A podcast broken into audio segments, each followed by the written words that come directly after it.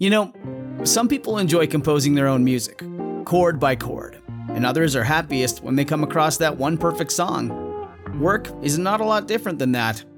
Whether you prefer building your own workflow or using a pre made template, with Monday.com, you and the team can work in a way that's comfortable for everyone. Tap the banner to go to Monday.com and build your own amazing workflow or find an awesome template. No judgment.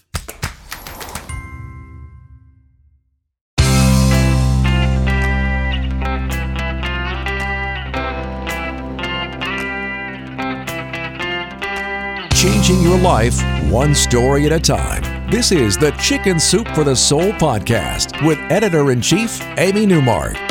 Hey, it's Amy Newmark with a little Chicken Soup for the Soul inspiration for you from our newest book, Chicken Soup for the Soul Grandparents. I'll be sharing 15 stories from the book with you on the podcast, all about grandmothers and grandfathers. So keep listening if you want to hear all of them. Grandparenting is so different these days. The unconditional love and mutual admiration between grandchildren and grandparents are still the same. But what's different for many families is they are so spread out now.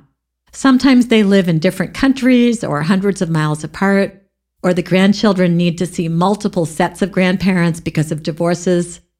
So grandparents have to get creative and travel a lot and use Skype or FaceTime or pair up with other grandparents to share events.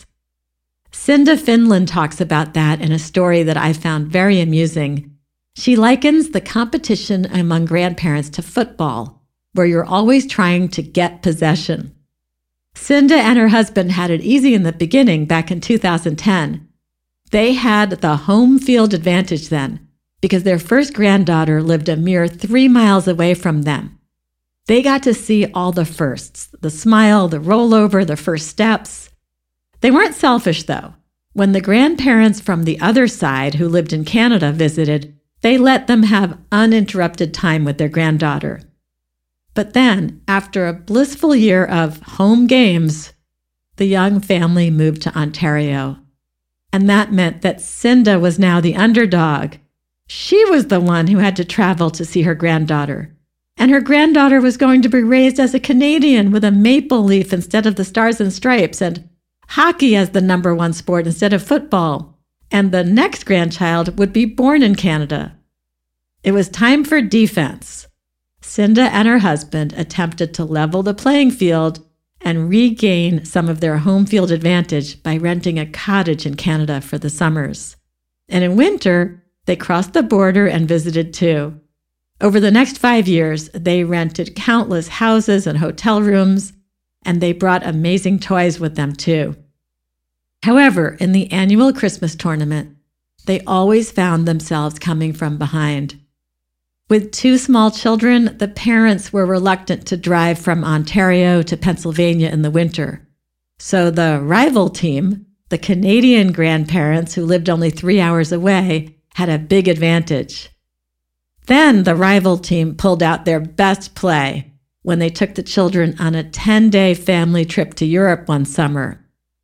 That would have been a major rout for Cinda's team, but she and her husband had a comeback plan. They moved to northern New York, just 25 miles from the granddaughters. They still had to cross that border, but they were way closer now than the other grandparents. And their new house even features a bedroom for the children and an art studio that's stocked with paper, markers, paints, modeling clay, and tubs of glitter. So, how's it going now for the two teams? Cinda thought they'd have a real shot at Thanksgiving because Canada celebrates it in October. But after having one Thanksgiving dinner, the kids didn't care about the American one a month later. So Cinda and her husband were alone for the American Thanksgiving. Cinda rebounded with a sneaky play. Her granddaughters love American Girl dolls, but how anticlimactic would it be to present them after Christmas? Which was what was planned.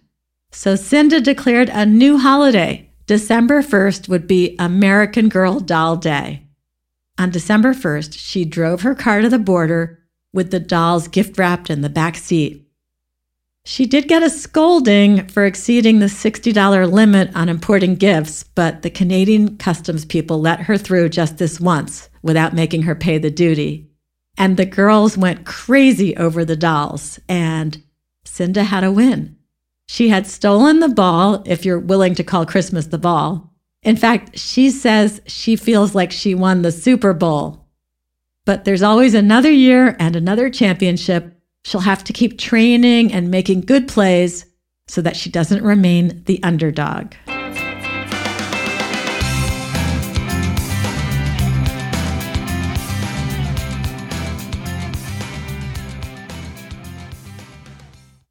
I totally get what Cinda's feeling. On one side, we share a grandchild with seven different grandparents, and on the other side, it will be six grandparents and we don't live close to any of the current or prospective grandchildren. So that's where technology comes in, as described by Susan Mathis in her story called Long Distance Love. Susan says that she grew up with her grandma right there in their house. She was Susan's best friend until she passed away when Susan was 13. But all four of Susan's granddaughters were born in South Africa, so she made 10 trips there over seven years just to make sure that she built a strong and lasting bond with them. Thankfully, the family moved back to the States a year or so ago, but they are still hours away from Susan by plane. So she visits them as much as possible and she babysits for them when their parents go away. And even when she's not there, Susan watches her grandchildren grow up and they maintain their bond through video chatting on Skype or FaceTime and through watching their posts on Facebook or Instagram. She and her husband have a weekly Skype call with the grandchildren. He has dessert parties with them over video and she reads to them. Susan doesn't feel like she's missing out on all the milestones because she gets to see them online and often right as they're happening. I'd venture to guess that down the road, many grandparents and grandchildren won't even remember which events they shared via Skype and which they shared in person. I know a lot of us are actually counting on that. So that's modern grandparenting. Come back for more stories from Chicken Soup for the Soul grandparents in future episodes of the Chicken Soup for the Soul podcast. I know we'll be sharing some of these stories in our free daily newsletter as well.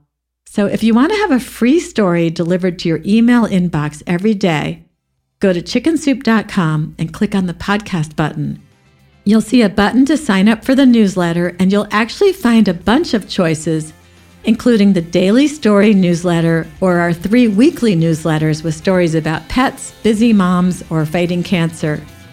Come back for our next episode when I'm going to talk about mothers as role models and share some wise words that we all can use.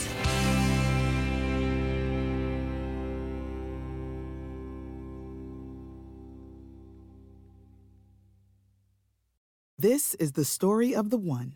As head of maintenance at a concert hall, he knows the show must always go on. That's why he works behind the scenes, ensuring every light is working, the HVAC is humming, and his facility shines. With Grainger's supplies and solutions for every challenge he faces, plus 24 7 customer support, his venue never misses a beat. Call click grainger.com or just stop by. Grainger, for the ones who get it done.